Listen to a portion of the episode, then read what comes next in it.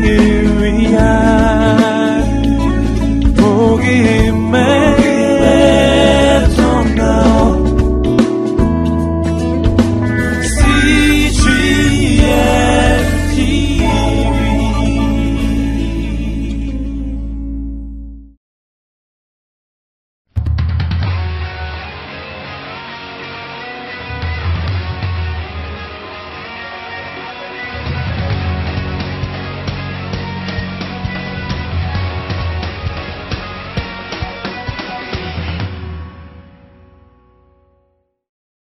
우리가 이 신령한 복을 누리기 위해서 어떻게 될까?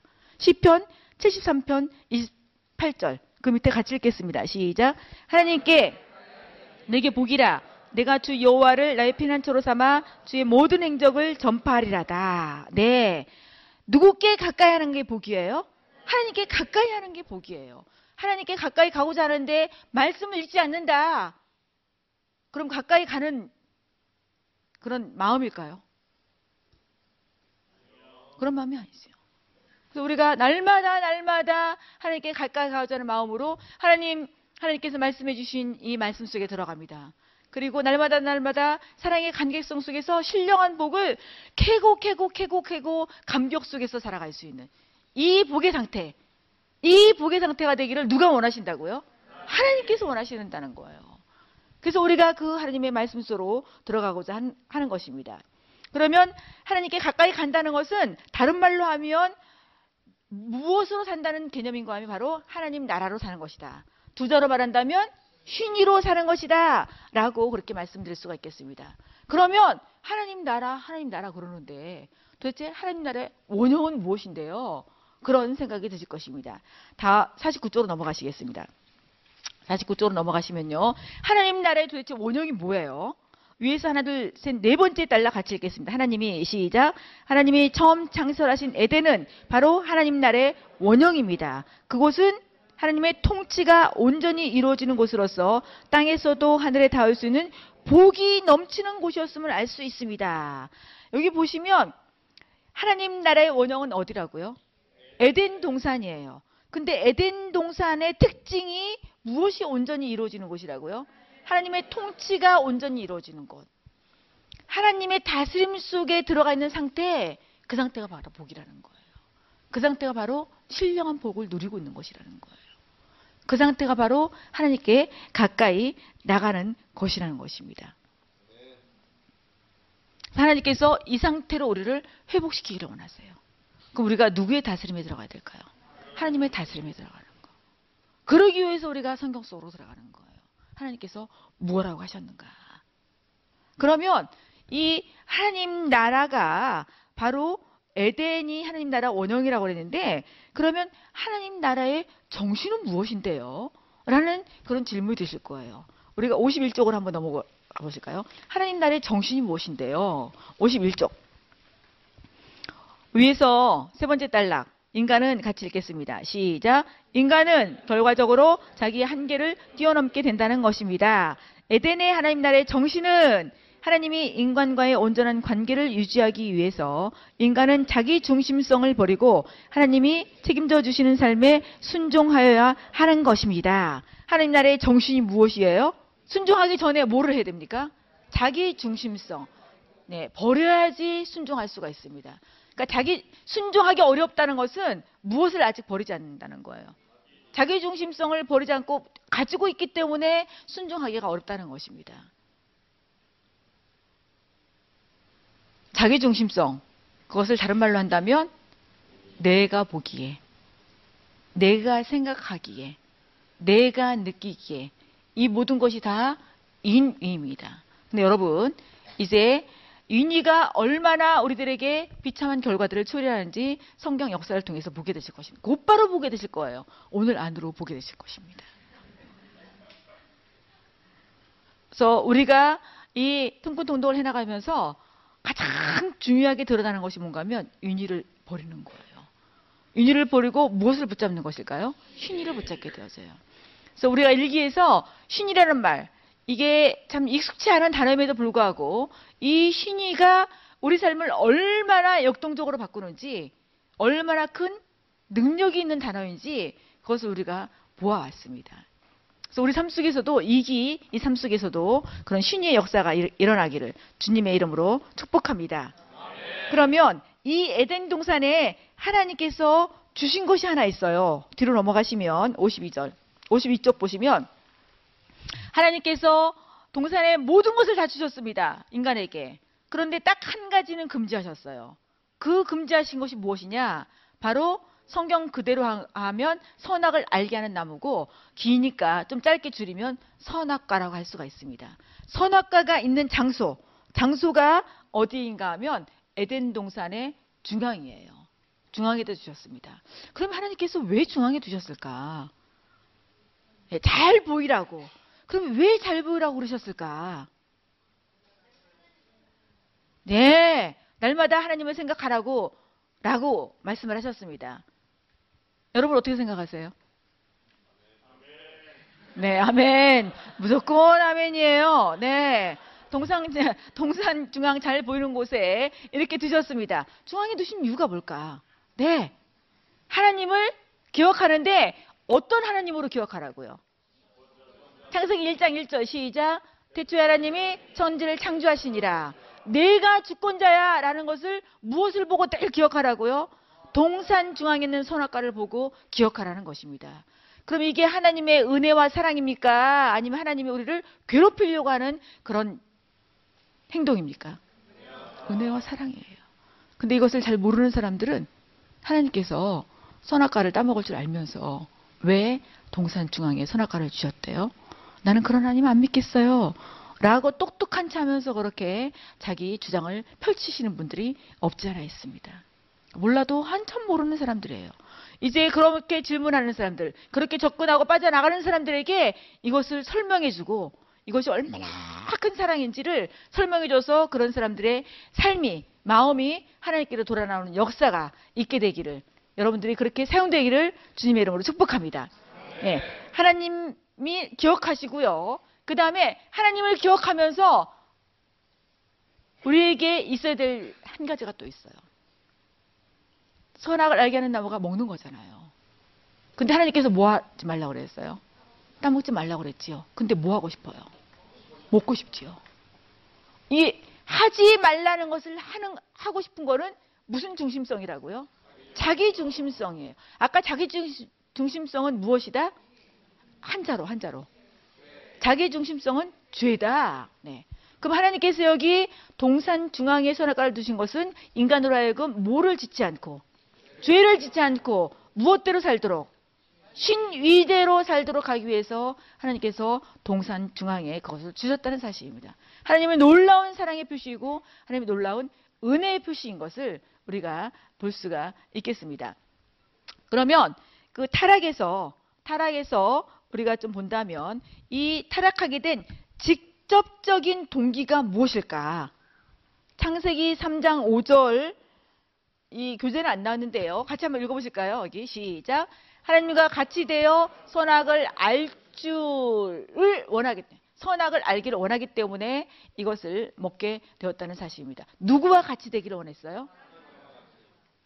누가 주인이에요?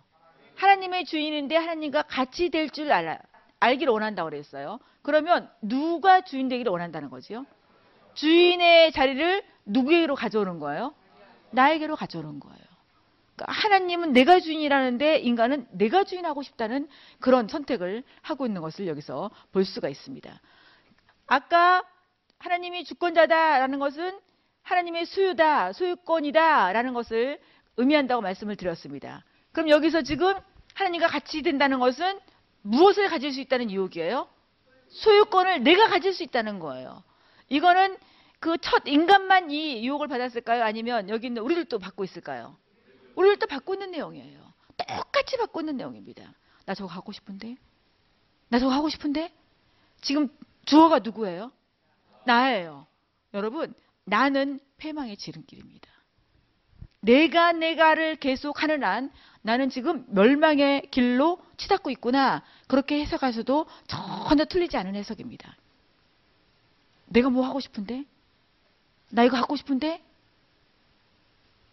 계속 나를 하고 있는지, 그런 것들을 한번 다른 분에게 점검을 요청하신다면 우리는 서로서로를 잘 점검해 줄 수가 있을 것입니다. 선악과를 봤더니요. 먹음직도 하고 보암직도 하고 지혜롭게 할 만큼 탐스럽기도 했습니다. 이거는 첫 인간이 넘어간 그 내용이에요. 뭐라고요? 네, 먹음직, 보암직, 지혜롭게 할 만큼 탐스럽기. 이것은 모든 인간이 넘어가는 그런 요소이기도 합니다. 신약에 보시면 예수님을 시험할 때도 사단은 이렇게 예수님을 시험했습니다. 첫 인간 아담과 하와는 넘어갔어요. 그런데 예수님은 넘어가지 않았습니다. 아담과 하와가 넘어간 이유는 무엇이고 예수님이 넘어가지 않은 이유는 무엇일까? 예수님이 넘어가지 않은 이유는요. 말씀을 들이댔어요. 말씀을 들이댔다는 것은 초점을 누구께 맞춘 삶이에요? 하나님께 맞춘 삶이에요. 똑같이 유혹을 받았습니다. 그러나 말씀을 들이댔을 때는 그 유혹에 넘어가지 않았습니다. 그런데 똑같이 유혹을 받았지만 말씀을 들이대지 않고 자기가 보여지는 대로 또 먹고 싶은 대로 또 자기를 드러내고 싶은 대로 계속 자기에게 초점이 있을 때는 넘어가고 있는 것을 볼 수가 있습니다. 네. 이렇게 육신의 정욕, 안목의 정욕, 이생의 자랑. 이 세 가지 요소가 다 넘어가는 요소예요. 잘 한번 생각해 보시겠습니까? 나는 이 세 가지 중에 몇 포인트 넘어가고 있는가? 세 가지 포인트로 다 넘어가고 있는가? 아니면 내가 더 잘 넘어가는 그런 부분들이 있을 거예요. 그렇다면 나는 왜 이것이 계속 이것으로 인해서 내가 넘어질까? 그런 것들을 한번 점검해 보셨으면 좋겠어요. 그러면서 이 세 가지 중에서 그 잘 넘어가는 부분들, 그 부분들이 하나씩 하나씩 해결되어지기를 주님의 이름으로 축복합니다. 아멘. 네, 예수님 돌로 똑똑이가 되라. 만국을 보여주면서 뛰어내려라. 이 모든 것도 다 똑같은 그런 맥락의 그런 유혹들입니다. 이 세 가지의 근본 핵심은 무엇이냐? 깊은 데를 내려가면 결국은 우리의 무엇과 연결되는가 하면요. 바로 욕심이에요. 그런데 욕심을 우리가 겉으로 드러내진 않아요. 이것을 포장을 합니다. 그래서 안 그런 것처럼 말은 해요. 그러나 실상 여러분들이 그렇게 말할 때에 내 근본 속에 있는 것은 무엇일까? 생각해 보시면 그건 결국 욕심이라는 것을 우리가 부인할 수가 없습니다. 욕심이라는 것도 초점이 누구께 맞춰져 있는 거예요? 나에게 맞춰져 있는 거예요. 그러면 욕심은 곧바로 무슨 지름길이라는 것을 알 수가 있습니까? 예, 죄로 가는 지름길이고 그거는 결국 무슨 지름길? 패망의 지름길, 멸망의 지름길. 그 길로 치닫고 있는 그런 삶을 가고 있다는 것입니다.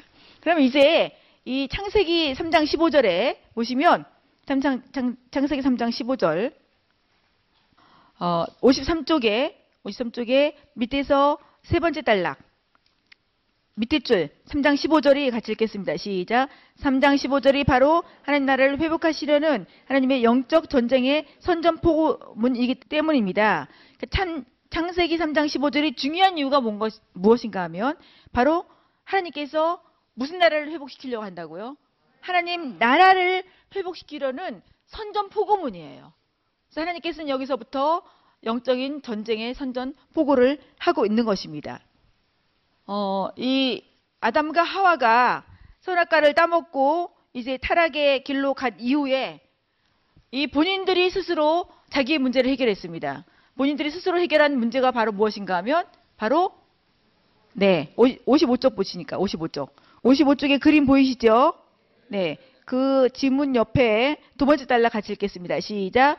인간이 타락하고 나서 스스로 지어 입은 옷은 무화과나무 옷으로 자기의 의를 나타내는 반면 하나님이 지어 입히신 가죽옷은 피 흘림이 있는 하나님의 의를 나타낸다. 가죽옷은 하나님의 방법, 즉 신의를 말한다. 여기서 지금 타락하고 나서 자기 스스로 무화과나무 옷을 입었다는 것은 자기의 문제를 무엇으로 해결한 것이죠? 자기의 문제를 자기의 방법으로 네, 자기의 방법이 무엇이죠? 인의로 해결하고 있는 것을 볼 수가 있어요. 근데 하나님께서는 그 인의로 자기 문제를 해결한 그 인간들을 향해서 무엇으로 해결해 주시는가 하면 가죽옷으로 해결해 주세요. 이것은 무엇을 말하는가 하면 인간의 문제는 무엇으로 해결될 수 있다는 겁니까? 신의로만 해결될 수 있다는 것을 여기서 말씀을 해주시고 있어요. 그 모습이 바로 창세기 6장에 가면 방주도 마찬가지고요. 또 출애굽기 뒷부분에 가면 성막을 아주 자세하게 설명을 해주고 있습니다. 그것이 다 인간의 모든 문제들은 무엇으로만 해결될 수 있다는 거예요. 신의로만 해결될 수 있다는 것을 알려주고 있습니다. 네, 여기서 지금 58쪽으로 좀 넘어가 보시면요. 58쪽. 이제 창세기의 사건, 창세기 4장의 사건이 나오는데 아벨과 가인의 제사 내용이 나옵니다. 그러면 여기서 하나님께서 아벨의 제사는 받으셨어요. 근데 왜 가인의 제사는 받지 않으셨을까? 또 이것 때문에 넘어져서 예수 믿기가 힘드신 분들이 있습니다. 왜 그랬을까? 우리가 성경을 보시면요. 하나님께서 가인과 그의 제사는 받지 아니하였더라라고 말씀을 하고 있어요. 재물이 먼저예요? 사람이 먼저예요? 사람이 먼저예요. 그 사람이 어떤 태도로 이 제사를 드렸는가, 그것이 관건이라는 것을 볼 수가 있습니다.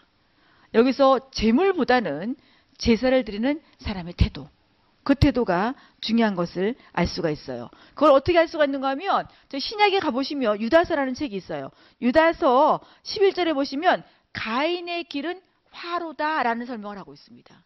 그러면 가인이 지금 무슨 태도로 삶을 살고 있다는 거예요? 네, 인의로 삶을 살고 있고 그 삶이 결국 자기에게 화로 올 수밖에 없는 그런 삶을 살고 있다는 걸 알 수가 있습니다. 요한일서 3장 12절에도 보시면 이 가인을 악한 자라고 그렇게 표현하고 있습니다.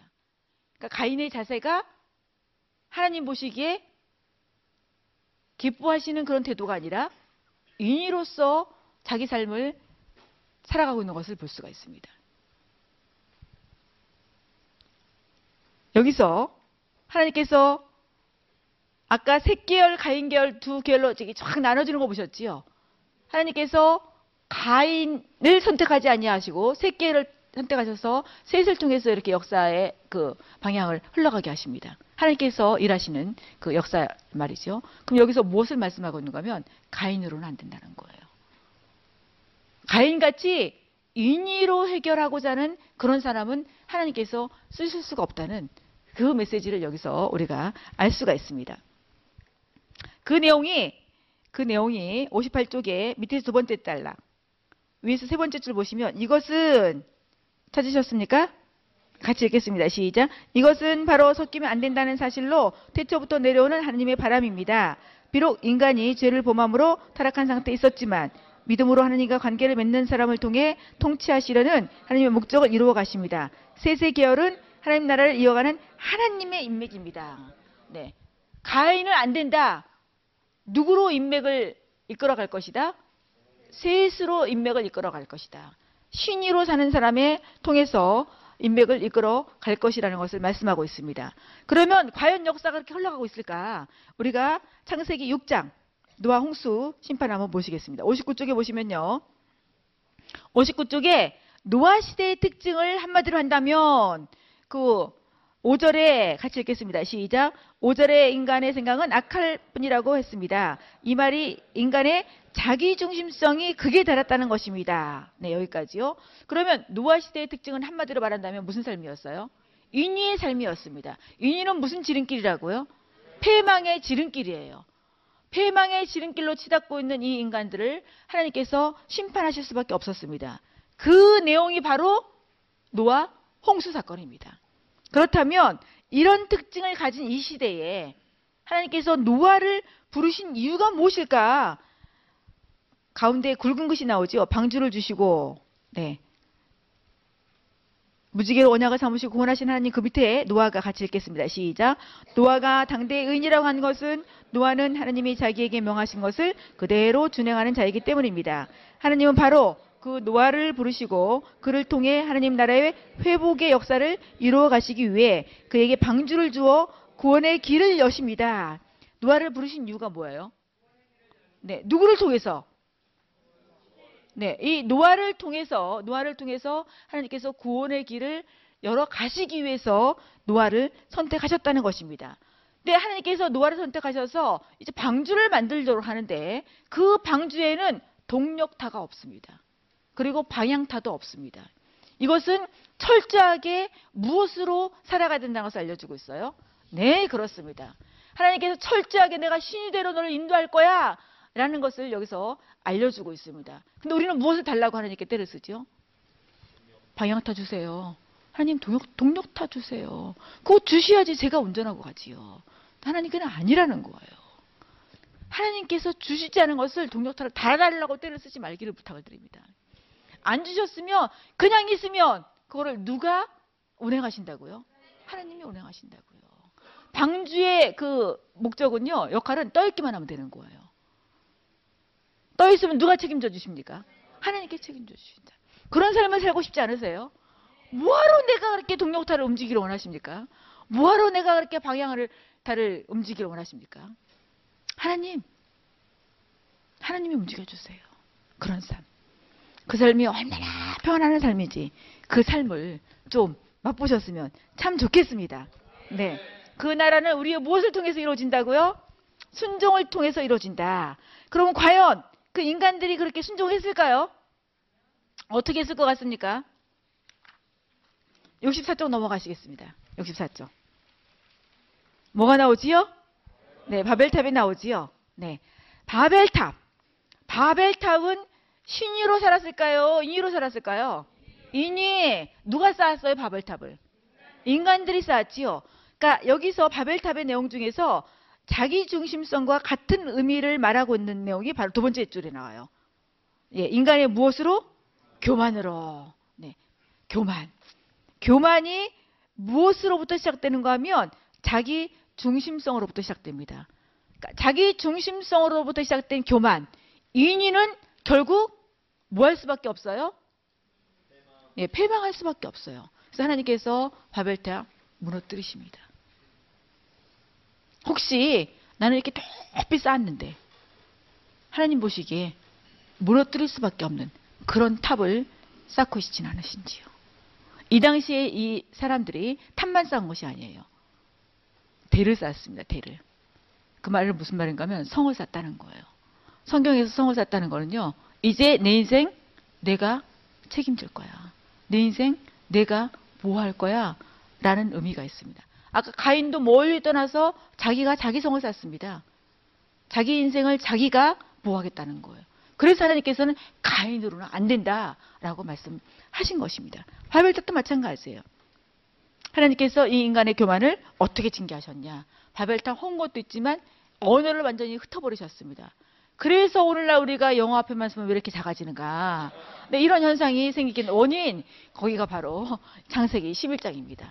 물론 하나님께서 사도행전 2장에서 그걸 해결해 주셨지만 말씀이에요. 그러면 바벨탑에서 우리가 얻을 수 있는 메시지는 무엇일까? 65쪽. 그러나 같이 읽겠습니다. 시작. 그러나 11장과 성경의 모든 교훈은 인간의 높아지기를 갈망하는 마음은 반드시 꺾임을 받는다는 사실을 명확하게 보여줍니다. 거기다 메시지, M자를 적어놓으세요. 이제 여기서 내용에서나 성경에서나 메시지가 무엇인지 나올 때는 M자를 딱 적어놓으시고, 아, 이게 메시지구나.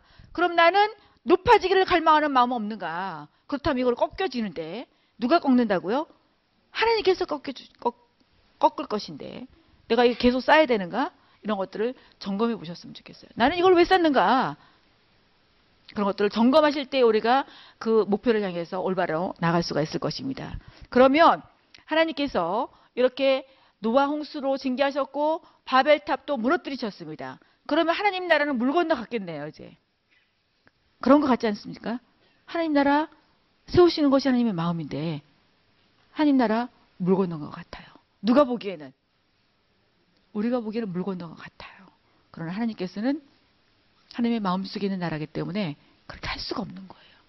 그러면 하나님께서 하나님 나라를 위해서 누군가 하나를 선택하셔야 되겠지요?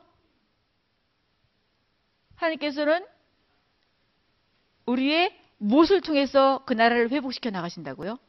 순종을 통해서. 그럼 누군가 하나 선택하셔야 되겠지요? 그 선택된 인물이 이제 어디에 나오느냐? 바로 창세기 12장에 나옵니다.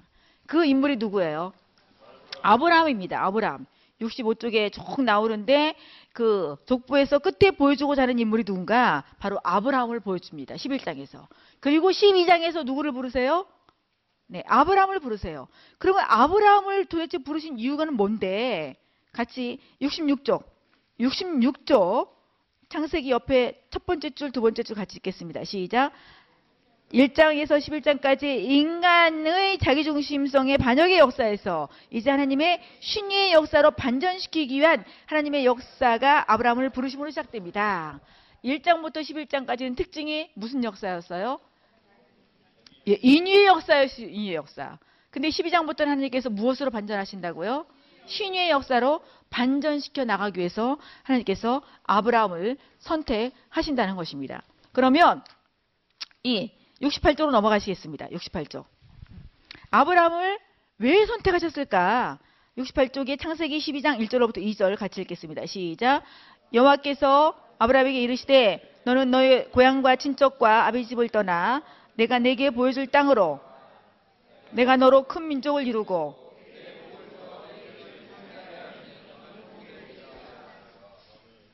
네. 여기 보시면 어디로 가라고 그랬었어요? 내가 네게 보여줄 땅 나오죠. 땅. 내가 너로 무엇을 이루고 큰 민족을 두르고 땅이 나오고 민족이 나왔네요.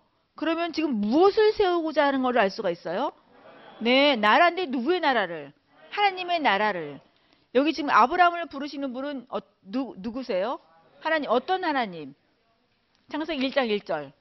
어떤 하나님? 주권자 하나님. 창조주 하나님, 주권자 하나님. 그래서 여기서 지금 하나님께서는 아브라함을 통해서 하나님 나라를 세우기를 원하시는 그런 모습을 볼 수가 있어요. 그러면 아브라함이 이 갈대아 우르에 살았습니다. 여기 살았어요. 그럼 도대체 이 갈대아 우르가 어떤 곳이었는가? 그 내용 68조 밑에 아브라함이 살았던 시작. 아브라함이 살았던 갈대아 우르는 메소포타미아 평야의 남쪽에 위치한 상업의 중심지로서 번성을 누리던 곳이었음이 밝혀졌습니다. 또한 이 도시는 월신 나나를 섬기는 신전이 많이 있었던 곳입니다. 그러면 하나님께서 이 갈대아 우르를 떠나라고 하신 이유가 무엇인지 아시겠지요? 무엇을 섬겼던 곳이라고요? 우상을 섬겼던 곳이에요. 그곳에서는 무엇대로 살아갈 수가 없는 거예요? 신의대로 살아갈 수가 없는 거예요. 그래서 하나님께서 불러내시는 것입니다. 그 내용을 우리가 69쪽 위에서 여섯 번째 줄 잡신을 섬기며 같이 읽겠습니다. 시작. 잡신을 섬기며 물질적으로 안락하고 타락한 삶으로는 하나님 나라를 세울 수 없기 때문입니다. 네, 그래서 하나님께서 불러내셨습니다. 그러면 하나님께서 불러내시 어디로 가기를 원했는가 하면 하나님의 마음속에는 여기 가나안이었어요. 그러면 가나안은 도대체 어떤 땅인데 한번 찾아보시겠습니다. 69쪽에 밑에 세 번째 단락. 그리고 같이 읽겠습니다. 시작. 그리고 나중에 이스라엘 백성이 출애굽에서도 돌아갈 땅은 역시 가나안 땅이었습니다. 그 가나안 땅은 애굽보다 더 살기 좋은 땅은 아니었습니다. 가나안 땅은 결코 적과 꿀이 흐르는 땅이 아니었습니다. 오히려 땅은 척박하고 주변 정세는 늘 불안한 땅이었고 문화적으로는 이방신의 종교가 득실거리는 땅이었습니다. 하나님은 그럼 왜 이런 땅을 택했을까요? 왜 척박하고 불안하고 그런 땅을 택했을까요? 네, 그 밑에 줄 보시면 그것은 읽겠습니다. 시작. 그것은 하나님을 온전히 의지하고 순종하는 법을 훈련시키기 위함입니다. 누구를 의지하고 하나님을 의지하고 어떻게 하도록 순종하도록 하기 위해서 하나님께서 그런 척박한 땅을 선택하셨다는 사실이에요. 지금 혹시 내 삶의 정황이 이렇게 척박하고 좀 불안하고 이런 삶은 아니신지요? 그렇다면 뭐 하도록? 순종하라는 하나님의 메시지라는 것을 알 수가 있습니다. 하나님께서 그 상황을 통해서 순종의 훈련을 시키는 그런 하나님. 그 하나님께서 우리를 사랑의 그런 표현으로 그런 상황을 주신다는 것을 알 수가 있습니다. 그렇다면 하나님께서 지시할 땅으로 가라는 이 내용을 들으시고 아브라함이 상반된 태도를 취해요. 어떤 상반된 태도를 취하느냐? 맨 밑에 줄을 보시면 아브라함은 읽겠습니다. 시작. 아브라함은 하나님의 약속을 믿는 정도가 아니라 마치 그대로 이루어진 것처럼 행동합니다. 이것은 무엇대로 살은 거예요? 신의로 살았지요. 그래서 마침내 가나안 땅에 도달하는 그런 일을 하는데 그런데 가나안 땅에 도달해서 어떤 일이 생기는가 하면 가나안 땅에 도착을 했더니 기근이 온 거예요. 근데 기근이 왔을 때에 신이로 간다, 이로 간다를 한번 살펴보시겠습니다. 위에서 세 번째 달라. 그러나 시작. 그러나 그는 기근이라는 시련이 오자 하나님을 의지하지 못하고 애굽으로 그 기근을 피하러 내려갔습니다. 자기가 당한 문제를 자기가 해결해 보려는 자기의 중심성의 발동이겠지요. 무엇으로 살아가요? 인류로 살아가요. 여기서 한 번 순종했다고 그 순종이 다음번의 순종을 보장하지 못한다는 메시지를 여기서 우리가 볼 수가 있겠습니다. 그 내용, 자라나기 맨 밑에 단락, 자라나기 맨 밑에 단락, 믿음은 같이 읽겠습니다. 시작. 믿음은 하나님의 생각과 사람의 생각이 상충될 때에 사람의 생각을 버리고 하나님의 생각을 따르는 것입니다. 이것이 내려놓음의 신앙입니다. 내려놓음은 곧 자기 권리를 포기하는 것입니다. 왜 아브라함이 내려갔을까? 그 땅에 기근이 왔기 때문에 거기 있으면 뭐 할 것 같은 거예요? 네, 굶을 것 같은 거예요. 누가 생각하기에? 네, 자기가 생각하기에. 자기가 생각하기에는 사망의 지름길입니다. 자기가 생각하기를 내려놓도록 이 아브라함의 생애를 통해서 우리에게 메시지를 주시는 것을 볼 수가 있어요. 그러면 하나님께서 아브라함을 통해서 무슨 나라를 세우기를 원하셨다고 그랬죠? 하나님 나라. 그럼 하나님 나라를 세우려고 하는 이 하나님의 열망이 무엇으로 드러났느냐? 71쪽을 보시겠습니다. 71쪽의 첫 번째 줄을 보시면 하나님 나라를 시작. 하나님 나라를 이루시는 하나님의 열망이 언약으로 나타납니다. 네, 이 언약 속에 내가 너를 하나님 나라로 만들어 줄 거야. 땅을 줄 것이고 백성을 줄 것이고 내가 주권자가 될 거야. 라는 그런 내용이 들어 있습니다. 그러면 이 언약의 특징이 무엇인지 그 위에서 두 번째 단락 아브라함과의 언약은 같이 읽겠습니다. 시작. 아브라함과의 언약은 하나님 나라를 한 개인으로부터 시작해서 출애굽 후 시내산에서 다시 언약을 주심으로 하나님 나라의 건설이 한 민족으로 진전되어감을 볼 수가 있습니다. 지금은 누가 세우는 언약이에요? 한 사람과 세우는 언약이에요. 근데 이제 그 한 사람이 무엇이 된다고요? 민족이 될 것이라는 것을 여기서 약속하고 있는 것을 볼 수가 있습니다. 그래서 아브라함 언약, 이것은 나중에 어떤 언약까지 연결이 되는가 하면 출애굽한 이후에 시내산 언약까지 연결이 되어집니다. 그래서 아브라함 언약을 기억하고 계시고요. 언약은 누가 주도하시는 거예요? 예, 하나님이 주도하시는 거예요. 누구의 방법이에요? 하나님의 방법이에요. 그래서 누가 이루시는 겁니까? 하나님이 이루시는 신이라는 것을 알 수가 있어요. 그럼 인간은 무엇만 하면 될까요? 네, 하나님이 하라는 대로 순종만 하면 되는 거예요. 복잡해요? 간단해요? 근데 왜 순종이 안 될까요? 간단한데. 이제 간단하게 사세요. 네, 이제 오늘 이후로부터는 간단한 삶이 우리 가운데 펼쳐질 것을 믿습니다. 아유, 네. 그래서 다른 사람이 보기에 저 사람 조금 이상해졌어. 그런 말을 들을 수 있어요. 근데 그런 말 듣는다면 내가 뭐 하고 있구나.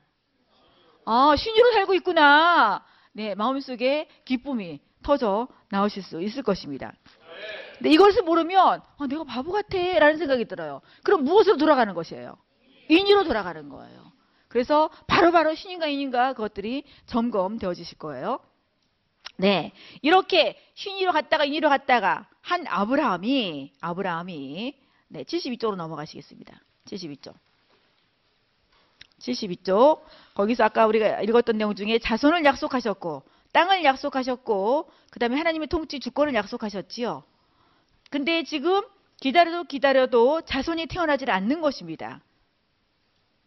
그랬을 때 이 아브라함이 그것을 또 어떻게 해결하는지 한번 살짝 보실까요? 73쪽에 위에 제목 보니까 제목에 뭐라고 기록되어 있어요?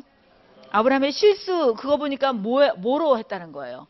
인의로 했다는 것을 볼 수가 있습니다. 그 단락의 세 번째 오른쪽 끝에 첫째는 같이 읽겠습니다. 시작. 첫째는 약속을 믿고 간 가나안 땅은 풍요의 땅이 아니었고 오히려 기근이 그를 기다리고 있었습니다. 그는 그 기근의 문제를 스스로 해결하라고 애굽으로 내려갑니다. 이게 아까 인이었지요. 네, 그 단락에 둘, 넷, 여섯, 일곱 번째 줄. 스스로 보이셨어요? 같이 읽겠습니다. 시작. 스스로 자기 후손의 문제를 해결하라고 하갈과의 사이에서 이스마엘을 얻습니다. 이런 것이 바로 인위가 만들어내는 비극입니다. 네. 스스로 하는 것은 내가 지금 무엇으로 가고 있다는 거예요? 인위로 가고 있는 것이고, 인위는 무엇을 내 삶에 가져다 줄 수 있는 가능성이 많아요? 네, 비극을 가져다 줄 수 있는 가능성이 많다는 거예요. 아브라함의 한 번의 인위로 말미암아 그것이 지금까지 그 결과가 남아 있습니다. 그래서 우리가 무엇을 결정할 때에 내가 지금 인위로 하는가 신의로 하는가, 나 혼자만의 그런 그 결과를 갖는 것이 아니라 나로 인해서 이 후대에 얼마나 큰 결과로 이루어질 수 있는 것인가, 그런 것들을 점검하면서 결정할 필요가 있다는 것을 아브라함의 이 인위를 통해서 알 수가 있습니다. 네, 그러면 네, 아브라함의 인위로 인해서 이런 일이 생겨났고요.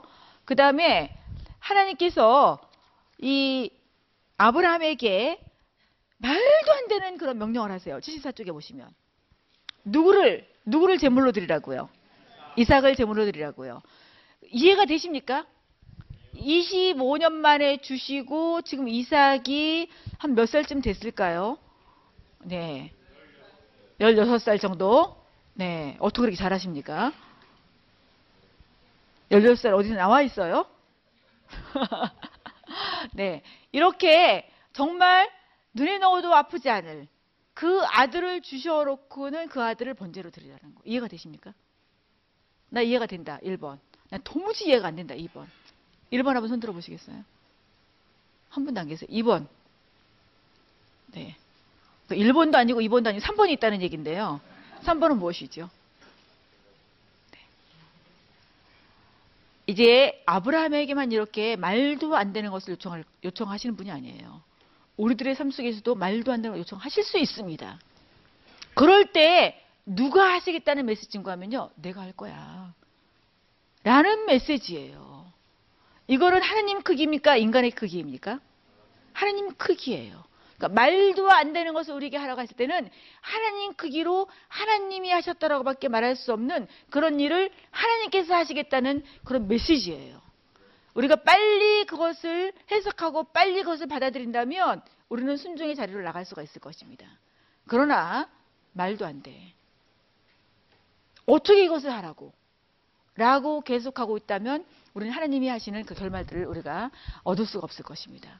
그리고 계속 인위의 특징의 삶을 살아가실 수밖에 없게 될 것입니다. 여러분들의 삶은 말도 안 되는 것에 이의를 제기하시겠습니까? 말도 안 되는 것에 하나님이 하시겠구나, 그리고 순종의 발길을 내딛으시겠습니까?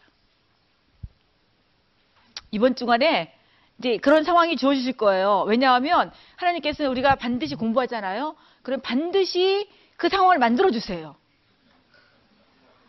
다음 주에 안 나올 사건이 또 생겼네요.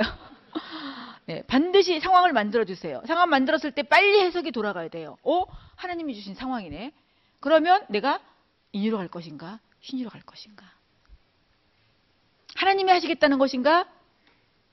그런 것들을 하나님의 관점으로 해석하시고 순종의 발걸음을 내딛으시고 그거를 전리품으로 가져오시는 거예요. 그게 바로 숙제예요. 그것을 이름하여 생활 숙제라고 합니다. 네, 할 거 참 많지요. 네, 생활 숙제. 그래서 1개 이상은 가져오셔야 돼요. 다음 주부터 우리가 나눔 시간이 있습니다. 그 나눔 시간에 이 전리품들을 나눌 거예요. 그러니까 성경 읽고 안 읽고 중요하지요. 근데 그보다 더 중요한 것이 생활 숙제 한 것을 가지고 오시는 것입니다. 그러면 이제 그 아브라함 다음에 그 족장 중에 두 번째 족장이 누구지요? 이삭이에요. 그렇다면 그 하나님께 아브라함이 자기의 아들 이삭의 배우자를 얻는데도 신의로 하고 있을까요? 인의로 하고 있을까요? 신의. 그러면 이 이삭은 자기 아버지를 통해서 신의에 순종하고 있는 현장 속에 있었던 사람이에요. 그러면 이삭의 삶은 무엇으로 점철되리라는 것을 우리가 생각해 볼 수가 있죠? 그렇지요. 그 이삭의 생애는 굉장히 순탄합니다. 농사지면 100배의 결실을 맺고요. 파기만 하면 우물이 나오고요. 이런 놀라운 그런 그 삶을 살게 되어져요. 그리고 굉장히 순탄한 삶을 살아가게 되어집니다. 이삭의 삶에서는 별로 할 말이 없어요. 야곱의 이야기로 들어가겠습니다. 야곱의 이야기가 창세기의 거의 절반을 차지합니다. 그렇다면 하나님께서 야곱을 통해서 뭐 하시고 싶으신 거예요? 네. 말씀하고 싶으신 것이 있는 거예요. 그러니까 여러분들이 성경을 읽다가 다른 사람은 이만큼인데 이 사람은 맞네 그러면 하나님께서 이 사람을 통해서 하시고자 하는 메시지가 있구나. 그게 뭐지? 하나님 알려주세요라고 그렇게 성경을 읽는다면 굉장히 재밌게 읽으실 수가 있어요. 여러분 스스로가 그거를 발견하실 수가 있습니다. 위에서 세 번째 줄 같이 읽겠습니다. 그만큼 야곱은 하나님 나라를 회복시키는 하나님의 계획 속에서 아브라함과 언약 속에 백성을 이루는 일인 나라를 이루게 될 12지파의 아비가 되는 삶이기 때문에 그렇습니다. 아까 아브라함에게 민족을 약속하셨지요. 근데 그 민족이 야곱의 12아들을 통해서 나타나게 될 것이기 때문에 하나님께서 창세기 거의 절반에 해당되는 그런 내용들을 야곱에게 주셨다. 그러면 야곱 생애의 초기 특징은 무엇으로 점철되었을까? 이렇게 절반이나 차지하고 있는 야곱 생애의 초점. 밑에서 자라나기, 위에서 자라나기 네 번째 줄 위의 도표는 같이 읽겠습니다. 시작. 위의 도표의 핵심적인 사건을 염두에 두고 야곱의 생애를 읽으면서 육신적이고 경쟁적이며 자기중심적인 야곱의 삶이 어떻게 연단되면서 하나님의 뜻에 합당하게 바뀌어 가는지를 염두에 두기 바랍니다. 예, 야곱의 생애 초기 특징 어떤 특징이에요? 육신적이고 경쟁적이고 자기중심적. 그렇다면 무슨 삶이라는 것을 알 수가 있지요? 인유의 삶. 이런 사람도 하나님께서 선택하셔서 사용하십니다. 여러분 지금 나는 잘못 살아간단가 봐. 이렇게 생각하지 않으셔도 돼요. 왜? 야곱 같은 사람도 하나님께서 선택하셔서 사용하고 있잖아요. 오, 이거 내 말이야. 괜찮습니다. 왜? 하나님께서 야곱도 선택하셔서 만들어서 사용하고 있기 때문에 염려 없습니다. 얼마든지 하나님의 소란에 들어갈 수 있는 가능성이 있다는 것을 알 수가 있어요. 그럼 하나님께서는 이런 야곱의 삶을 어떻게 다루실까? 궁금하지 않으십니까? 궁금하시죠? 76쪽 넘어가시겠습니다. 76쪽. 하나님께서 야곱을 어떻게 하신 하나님으로 나타나고 있는가 하면 연단시키신 하나님, 훈련시키신 하나님을 볼 수가 있습니다. 여러분, 내 중심으로 살아 괜찮아요. 그냥 이기적이고 흥정적인 삶을 살아가세요. 그러면 누가 훈련시키신다고요? 네. 하나님께서 훈련시키실 것이니까 그냥 그대로 사셔도 괜찮아요. 근데 지혜로운 삶은 하나님께서 훈련시키지 삶을 살지 않는 것이 지혜로운 것입니다.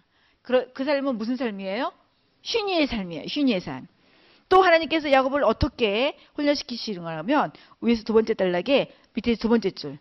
여기서 야곱은 장깨를 부리며 흥정하는 모습은 없어진 듯 하나님께 진솔하게 축복을 요구하며 그 축복을 받는 모습을 보게 됩니다. 여기서 하나님께서 지금 야곱에게 뭐하고 있으세요?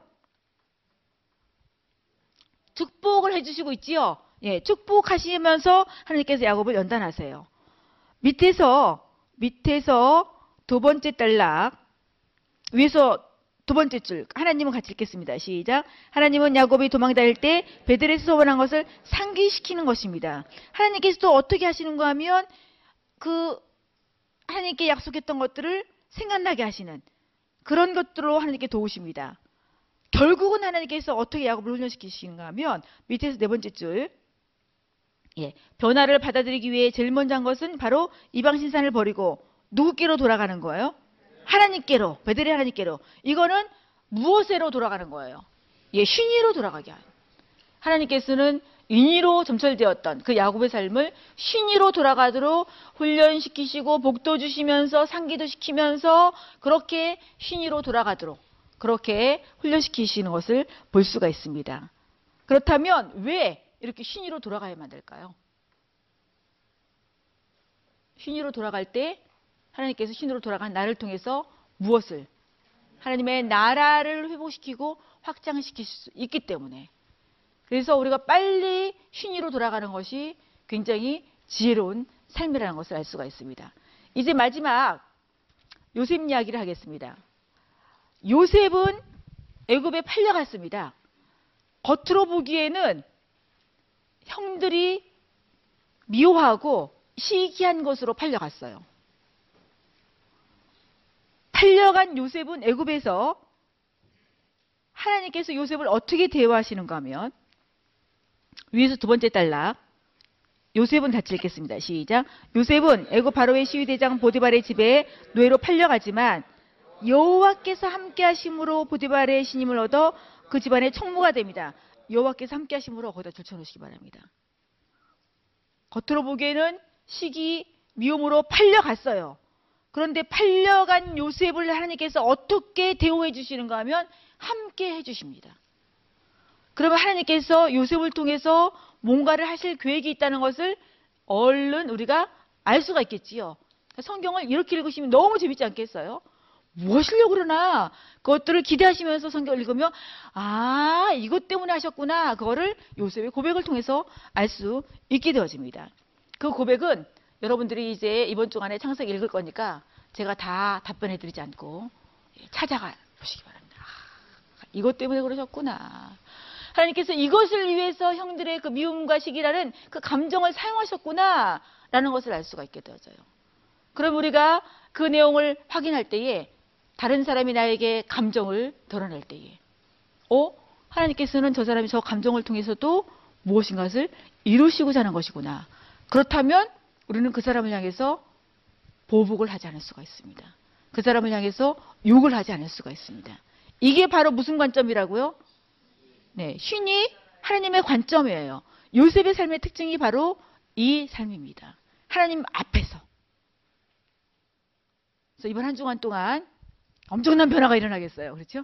네, 하나님 앞에서 인이 내려놓고 자기 중심선 내려놓고 신의를 선택하면서 그렇게 살아가고 있는 모습들. 우리 단체로 오신 우리 청년들은 서로서로를 돌봐줘가면서 정말 신의로 가고 있구나. 그럴 때는 격려해 주시고 아직도 인의로 있을 때 뭐야?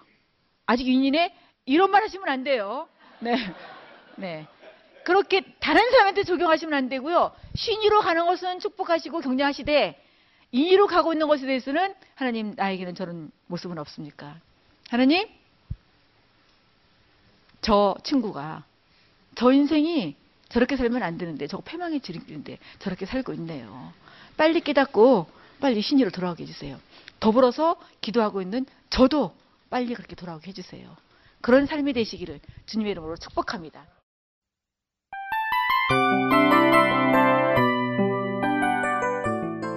이 프로그램은 청취자 여러분의 소중한 후원으로 제작됩니다.